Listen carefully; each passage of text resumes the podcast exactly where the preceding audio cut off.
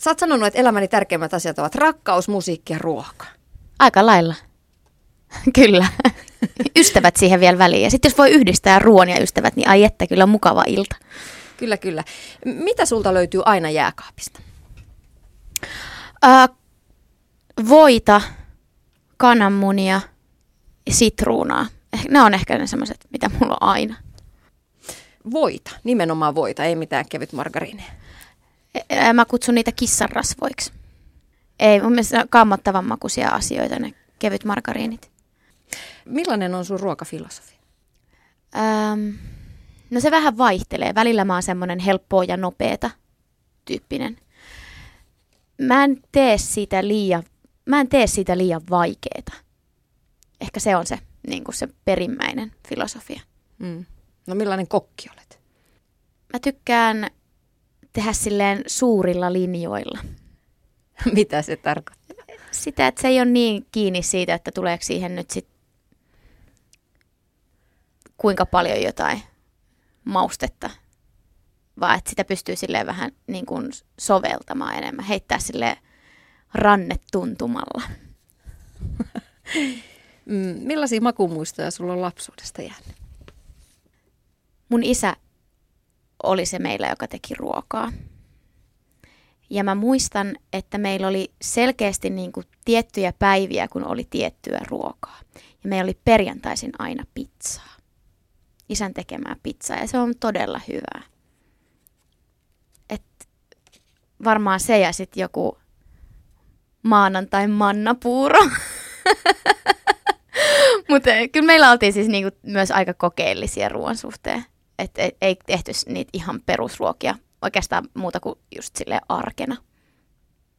No mitkä näistä lapsuuden resepteistä on jäänyt elämään omassa kotikeittiössä tänä päivänä? No mun isän jauhelihakastikkeen mä teen aika lailla silleen samalla tavalla kuin miten, miten hän sen teki. Sen nimi on Hessun superherkku. Toi resepti olisi kyllä aika hyvä saada. Vai onko se, niin se ei ole resepti, vaan siis se on, mä oon vaan kattonut sitä monta kertaa, että mitä se laittaa siihen, kun se on tosi hyvää. No miten se tehdään? Kaikki perheäidit luul... haluaa tietää sen. Mä luulen, että sen kastikkeen tota, niin kuin salaisuus on siinä, että siinä tulee vähän karria. Joo. Se on niin kuin varmaan se, mistä tulee se ihan pieni vivahdeero muihin, muihin tota, jauhelihakastikkeisiin. Mm, sä oot Pohjois-Karjalasta kotoisin, Outokummusta. Miten sen alueen ruokakulttuuri on vaikuttanut? No siis siellähän oli tämä Pohjois-Karjala-projekti, vai mikä, mikä sen... Niin? Pohjois-Karjalan projekti, Eikö joo. se ole just joo, se, että... Et, sydänverisuonitauteja. Joo, että siellä oli niin kuin selkeästi havaittiin, että sillä alueella on paljon sydänverisuonitauteja ja sitten kehotettiin tämmöiseen vähäsuolaiseen ruokavalioon. Mutta onneksi minun vanhempani ovat kotoisin muualta kuin Pohjois-Karjalasta, vaan muuttaneet Pohjois-Karjalaan, niin meillä ei harrastettu tuota ruokavalioa. Mutta se oli hyvä, kun meni käymään vaikka niinku kavereiden luona syömässä. Oli silleen, että tämä ei maistu miltään, koska siinä ei ollut suolaa. Ja mä pidän suolaa niin kuin erittäin tärkeänä ruoanlaitossa. Äsken puhuttiin jo perheiden ruoanlaitosta. Moni pienten lasten äiti stressaa arkiruokailusta. Onhan se myönnettävää, että ennen niin leppoisasta ja mukavasta ruoanlaitosta on tullut lasten myötä arkinen velvollisuus ja huokauksen aihekin. Mitä ihmettä tänään syötäisiin? Mitä sä ajattelet? No varmaan samalla tavalla kuin kaikki muutkin. Et, kyllä mä muistan, että silloin, silloin kun kaikki lapset oli muuttanut pois kotoa ja sen isän ei oikeasti enää tarvinnut laittaa sitä ruokaa, niin se oikein sanoi siitä, että ihanaa, että mun ei tarvi enää laittaa sitä ruokaa. Ja saattoi tulla ehkä joku kirosanakin sinne väliin. Mutta mulla on tietysti ehkä se erilaisuus, että, että mun tytär on mulla vuoroviikoin, jolloin sit se ei tunnu niin semmoiselta niin pakkopullalta, että toisaalta mun mielestä se on aika ihanaa, koska silloin kun mä oon sit yksinä niin sen toisen viikon, niin, niin hyvä, että mä käyn suurin piirtein ruokakaupassa. Että sitten musta on tavallaan ihan kiva laittaa ruokaa, kun me ollaan kahdestaan. Mutta useimmiten lisästressiä siihen arkiseen ruoanlaittoon just lapsen kanssa tuo lasten nirsoilut. Millaista ruokaa sä haluat äitinä tarjota? No mulla on kyllä sattunut sen verran onnekas tapaus tolleen niin kuin syntymään, että, tai onnekas, minä olen ollut onnekas, että olen saanut hänet. hän on siis ihan kaikki ruokanen. Et ihan semmoiset tosi mausteiset, jos on paljon chiliä, niin ne ei, ne ei uppoo. Mutta tota, menee, siis hän rakastaa esimerkiksi simpukoita ja, ja tota, sushia ja katkarapuja ja siis kaikkea tämmöisiä, että on, ja saattaa haluta joskus jopa, että hänelle tehdään salaattiruuaksi. Että tota... Voisitko kertoa, miten, miten tällainen lapsi niin kuin kasvatetaan? Sillä tavalla, että kun se on pieni, niin se pakotetaan syömään se, mitä siinä lautasella on.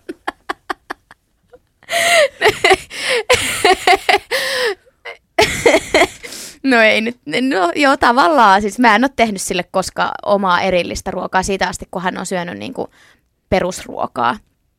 Niin me ollaan syöty koko jengi samaa, eikä ole ollut mitään, että niin kuin, jos et sä tykkää siitä, niin sit, että kaikkea pitää maistaa, ei sun ole pakko syödä sitä kokonaan, mutta sitten ei tule kyllä mitään muutakaan. Että onhan se vähän sille tough love, mutta sitten sen ansiosta, niin hänen makupalettinsa on aika laaja. Mm. Anna Puu, mitkä on sun suosikkiruoka-aineita? No sitruuna on varmaan mun ihan lempi. Miten sä käytät sitä? Mä käytän sitä oikeastaan melkein kaikkea. Mä käytän siitä sekä kuorta että sitä mehua. Ähm, sillä saa jotenkin ihan kaikkeen semmoisen kivan pienen vivahteen.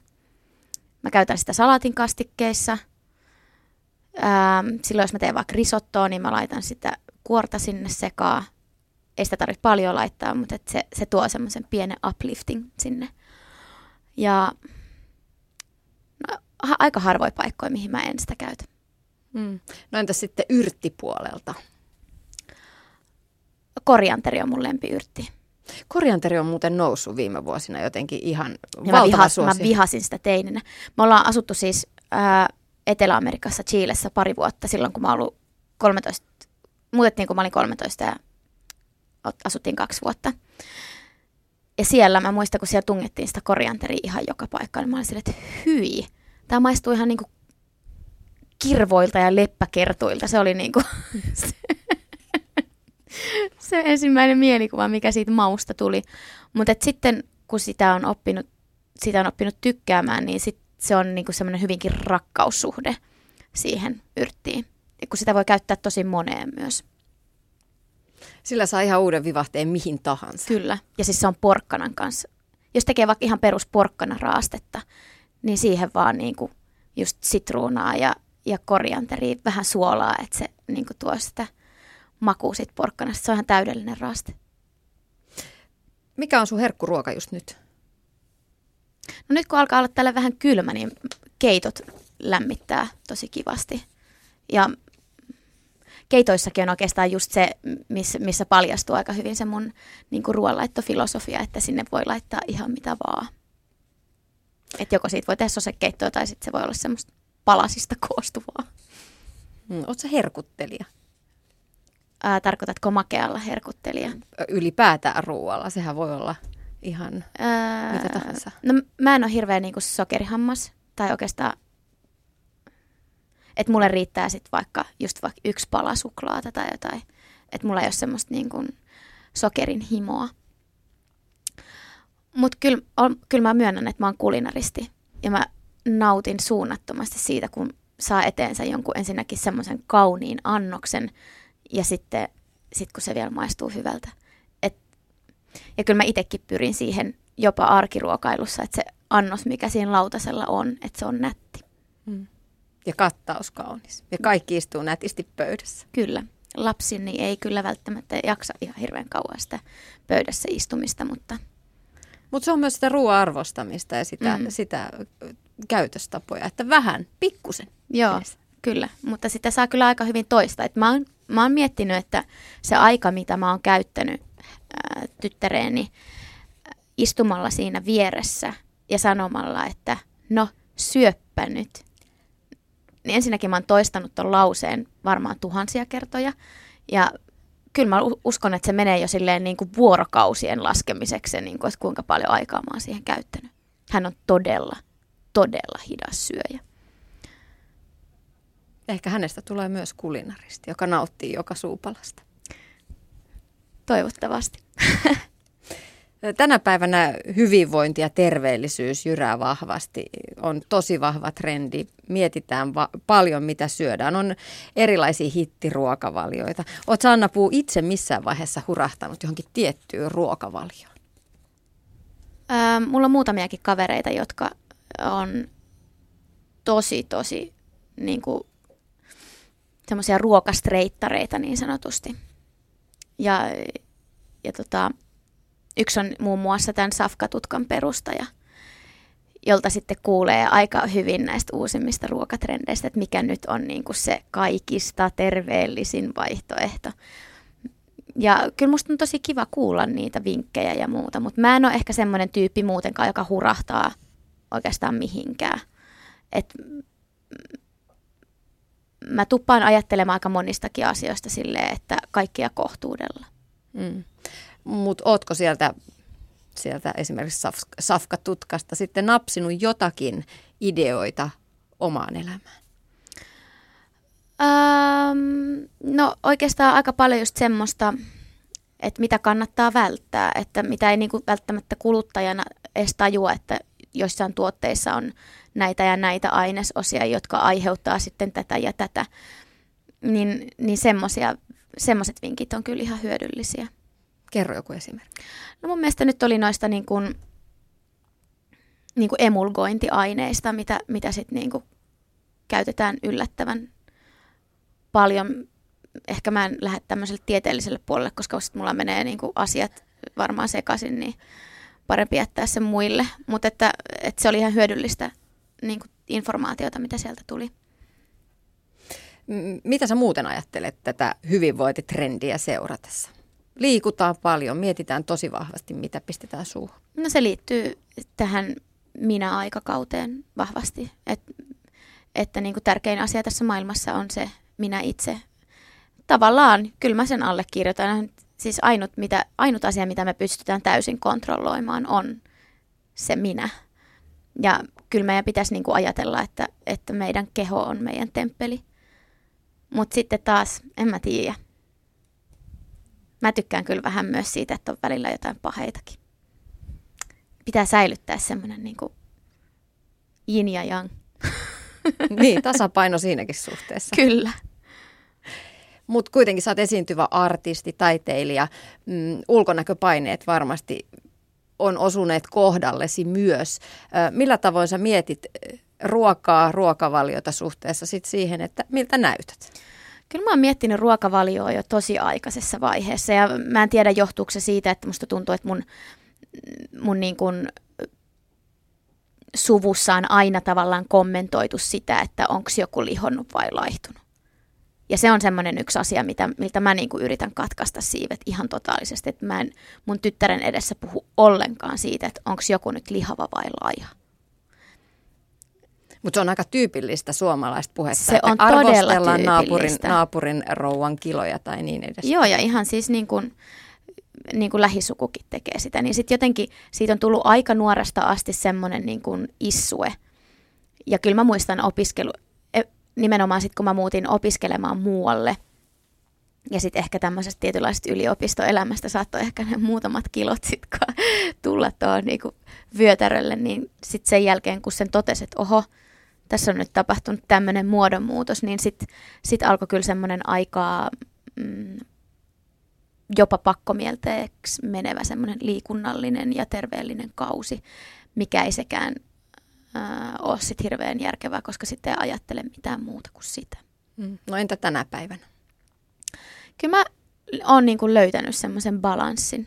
Toki mulla on välillä tosi huonoja päiviä itteni kanssa muutenkin, mikä on varmaan ihan normaalia mielialat vähän sille ailahtelee sen, että onko mä nyt tänään ihana vai en.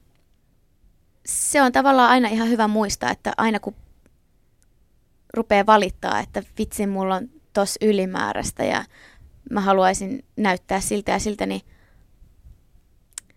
asiallehan voi tehdä jotain. Mm. Että tavallaan se valittaminen on sille turhaa. Anna Puu, minkä takia ruoka ja sen myötä hyvinvointi on sulle tärkeää? No silloin kun keho voi hyvin, niin mielikin voi hyvin ja toisinpäin. Et se on, ihminen on niin semmoinen semmoinen kokonaisuus, että kaikki vaikuttaa kaikkeen. Jos mä syön huonosti, niin mä myös voin huonosti, sekä mun keho voi huonosti ja mun aivot voi huonosti.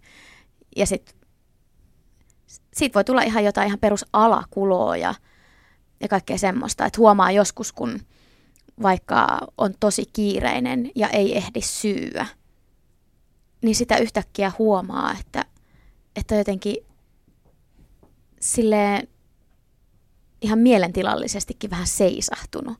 Ja sitten ei tajuakaan sitä, että se johtuu siitä, että mä en ole syönyt mitään tänään koko päivänä. Että ei mulla ole niinku verensokeri olemassakaan. Mm. Sä oot nyt uuden levyn myötä aloittamassa kiertueelämää. Millä ihmeen tavalla tuollaisella keikkarundilla pystyy syömään elämää terveellisesti? No on, siis se on, toi on todella hyvä kysymys ja mä toivon, että niin kun eri pysähdyspaikkojen pitäjät kuuntelis tätä. Mutta esimerkiksi mä yritän olla aika lailla leivätön. Saatan mä just joskus jotain niin kuin satunnaisesti jotain pizzaa syödä, että mä en ole ehdoton niin kuin siinä, mutta että mä pyrin semmoiseen leivättömään ruokavalioon. Ja sitten kun me kierretään tuolla ja pysähdytään huoltoasemilla, ei siellä ole mitään muuta kuin leipää, jos siellä ei satu olemaan jotain kauppaa, mistä voisit ostaa jotain muuta. Mutta musta olisi ihanaa, että siellä olisi esimerkiksi jotain keitettyjä kananmunia tarjolla tai semmoisia kippoja, missä on erilaisia vihanneksia. Mutta ei, siellä on vaan sitä hitsin ruisleipää ja sämpylää. Ja sitten kun mä en niinku haluaisi syödä sitä, mutta mut on pakotettu siihen. Mitä sä syöt ennen keikkaa? No oikeastaan mä pyrin siihen, että mä syön mitään niin kuin silleen, että mulla pitää olla niin kuin kaksi tuntia väliä silleen, että mä en ole syönyt mitään. Ja joskus se on vähän haastavaa. Koska mä oon aika fyysinen siellä lavalla, niin sit, jos mä oon syönyt esimerkiksi vaikka tunti ennen keikkaa, niin se kyllä aika hyvin tuppaa tulee sieltä niin kuin hissillä ylös. No entäs sitten keikan jälkeen? Keikan jälkeen sitten taas on adrenaliinit niin koholla, että sitten ei tee edes mieli syödä mitään. Mutta sitten kun ne tasot laskee vähän, niin sitten meillä on jälleen kerran niitä yöleipiä siellä meidän takahuoneessa ja sitten mun on niinku pakko syödä semmoinen, jos sitä ruokaa ei enää saa niin myöhään ja harvemmin saa. Kuinka paljon sä pystyt itse vaikuttaa siihen, että mitä sinne takahuoneeseen tilataan? Ää, no pelkästään se ei ole niinku mun päätettävissä, että kyllä niinku, mä, edu, mä oon niinku yksi ihminen, joka, edust, joka on vaan niinku osa sitä bändiä ja sit, niitä teknikoita. Että kyllä mä luulen, että ne pojat on ihan mielissään siitä, että siellä on niitä takahuoneen leipiä. Että jos siellä olisikin niinku leipien sijaan jotain keitettyä kananmunia, niin ne varmaan heittelis mua niillä. Mutta ehkä mun pitääkin ruveta jo, no en mä tiedä. Sitten se menee vähän silleen, että, että jos paikassa nyt ei ole olemassa niitä kananmunia tai muuta, niin sitten sit ne on silleen, että no voi voi noita taiteilijoita, että aina niiden kotkotuksia saa olla täyttämässä. Että mä en niin halua olla semmoinenkaan tyyppi. Mm. Anna Puu, sun odotettu neljäs albumi Rakkaudella Anna Puu julkaistiin nyt lokakuussa. Millainen oli tämän levyn syntyprosessi? Miten se valmistettiin?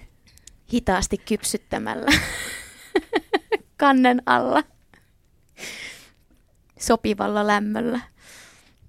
Joo, aika lailla. Kyllä sitä pystyisi tälleen niin kuin pataruuaksi sanomaan, jos se olisi joku ruoka. Se on aika pitkän tavallaan silleen kypsyttelyn takana, että mä rupesin purkamaan mun puhelimesta mun semmoisia niin tekstiaiheita, mitä mä olin sinne kirjoittanut pitkin edellistä kiertuetta. Ja sitten istuin alas niiden kanssa ja rupesin, rupesin niin kuin pohdiskelemaan sitä, että mitä mä haluan näistä niin kuin nyt sit sanoa ja miten mä jalostan niitä edelleen niin kuin tarinan muotoa. Mm.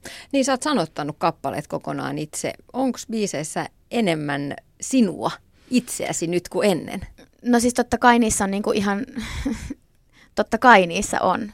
Mutta sitten toisaalta kun mä mietin vaikka jotain noita vanhoja levyjä, niin kyllä ne, kyllä ne kaikki sanotukset on ollut semmosia, että ne on jollain tavalla kutsunut, kutsunut mua ja Et ei ole ollut vaan silleen, että hei nyt tuli tämmöinen biisi, laulappa toi, vaan siis silleen, niin kuin, että, että meidän tapa on aina ollut tehdä niin, että on pinotekstejä ja sitten käydään niitä läpi ja sitten ruvetaan tekemään niihin tavallaan se, niistä tehdään sitten se biisi. Ja eli jollain tavalla jotkut sanotukset aikaisemminkin, niin niiden on pitänyt jotenkin olla semmoisia, että, että, että ne tuntuu omalta ja jotenkin oman niin kuin elämänkatsomuksen mukaisilta. Tuleeko teksti siis ensin? No sitten kun se teksti on niin kuin valittu, että tähän, tähän nyt ruvetaan tavallaan tekemään, niin sitten se teksti myös elää sen niin kuin sävelen mukaan, että se, sitä, se muokataan. Sitä, se muokkautuu koko ajan sit, kun sitä biisiä tehdään. Et tavallaan joo, teksti on silleen semmoinen, joka pistää sen pyörän liikenteeseen. Mm. Kuinka paljon muuten uuden levyn julkaiseminen jännittää? Ihan hirveästi. Nyt se kansi pitää tavallaan ottaa siitä padasta pois. Että et, et se, on, se on ollut niin kivaa semmoista niin porinaa. Siellä saa ihan Kivalta niin, on tuoksunut Niin, että on, on, on, on niin itse saanut niin vaan nauttia siitä. Ja nyt on sitten se aika, kun muutkin saa maistaa. Hmm. Ö, ota minut tällaisena kuin Oon on saanut radioissa kesänä ja Napapiirin sankarit kakkosessa.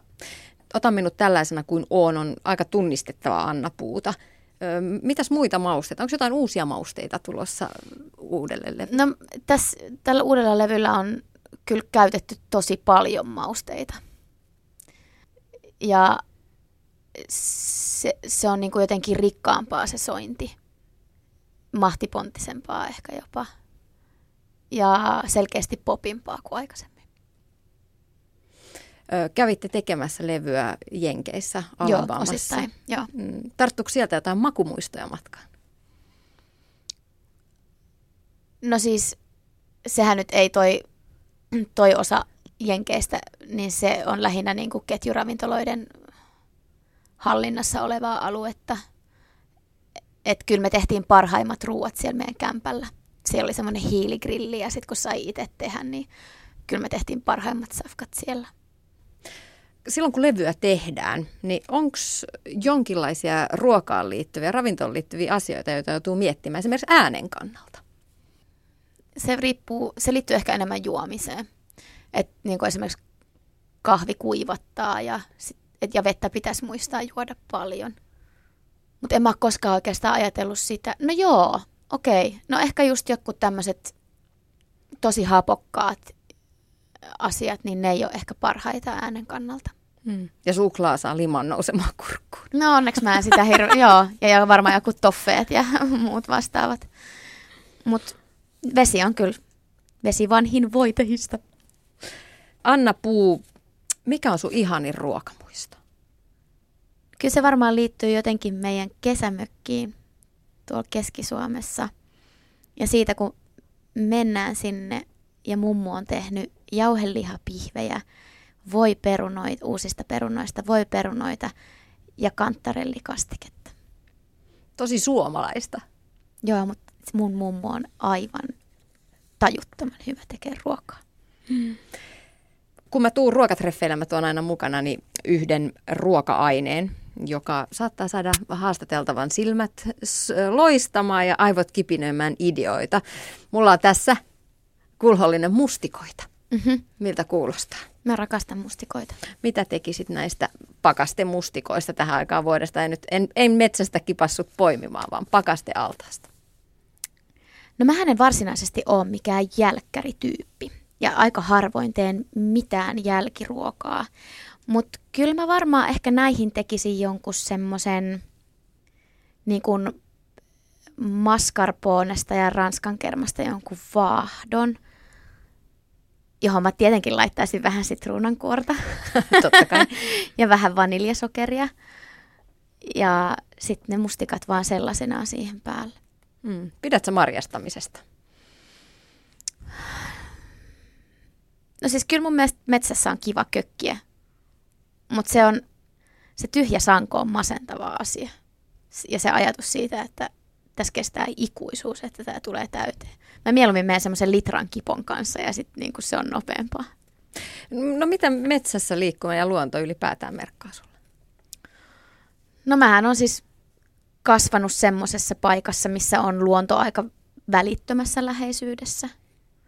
Plus, että mä oon viettänyt kaikki kesät meidän kesämökillä, joka on metsän keskellä järven rannalla. Et se on tavallaan, että kun menee siihen sen piha-alueen ulkopuolelle, niin sä oot metässä. Ja kyllä mulla on tosi hauskoja muistoja siitä, että kun me ollaan menty mun sisarusten kanssa postinhakureissulle, joka oli siis mökkitien päässä, semmoinen vajaa, semmoinen puolitoista kilometrin matka. Et, ja, ja silloin, kun sitä ei ollut vielä hakattu sitä aluetta ollenkaan, niin se oli ihan semmoinen kunnon aarniometsä. ja jopa vähän niin pelottavakin lapsen silmissä. Mutta mä jotenkin ajattelen, että se, se kuuluu mun sielun maisemaan, metsä siis. Sä toit mukanasi esineen, joka on sulle tärkeä. Mikä se on? Se näyttää vaatimattomalta ja itse asiassa aika rumaltakin jopa tälleen niin kuin esteetikon silmää. Retrohenkiseltä. Joo, varmaan ehkä jostain 70-luvulta. Tämä on tämmöinen ruskea, kulunut, muovinen paistinlasta. Ja vaikka mä oon kuinka yrittänyt, niin ei kaupasta löydy mitään näin hyvää lastaa, jos niin kuin, esimerkiksi mä teen, mä, mä teen aika usein viikonloppuisin banaanipannareita, johon tulee siis pelkkää kananmunaa ja banaania. Se on ainut, millä pystyy kääntämään ne kunnolla. Ja mä, oon, mä itse kerron sitä tarinaa sillä tavalla, että, että mä oon, silloin kun mä muutin opiskelemaan, niin mä otin tietty, jotain tiettyjä asioita. Esimerkiksi mä tykkäsin meillä kotona tietystä kuorimaveitsestä, mä otin sen. Ja sitten mä otin tämän paistilastan muun muassa. Ja tämän paistilastan mä muistaakseni löysin Vintiltä, kun siellä meillä oli siis omakotitalon Vintillä ihan hirveästi kaikkea kamaa. Mutta nyt sitten minun isäni muistikuvan mukaan, joka yksi päivä kyseli, että, tai ihmetteli ääneen, että mihinkähän se on hävinnyt, se meidän ruskea paistillasta, kun mä en tiedä, mitä se teki ruokaa. Niin sitten mä sanoin, että no se on, se on ollut mulla niin kuin 15 vuotta. Sitten on silleen, että sä oot, sä oot varastanut sen meiltä. Mä että no mä, otin, mä oon ottanut sen vintiltä, että sä mitä vintiltä sitä on ottanut suoraan laatikosta, että se on mun lempipaistilasta.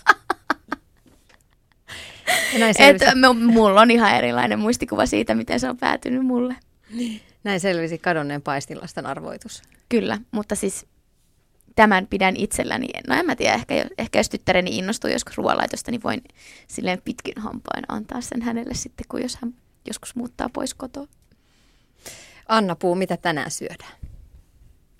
Jaa, mä oon aika hetkessä eläjä. Mä en makaronilaatikkoa, koska sitä on jääkaapissa vielä. Ja mä tein sitä mm, toissapäivänä.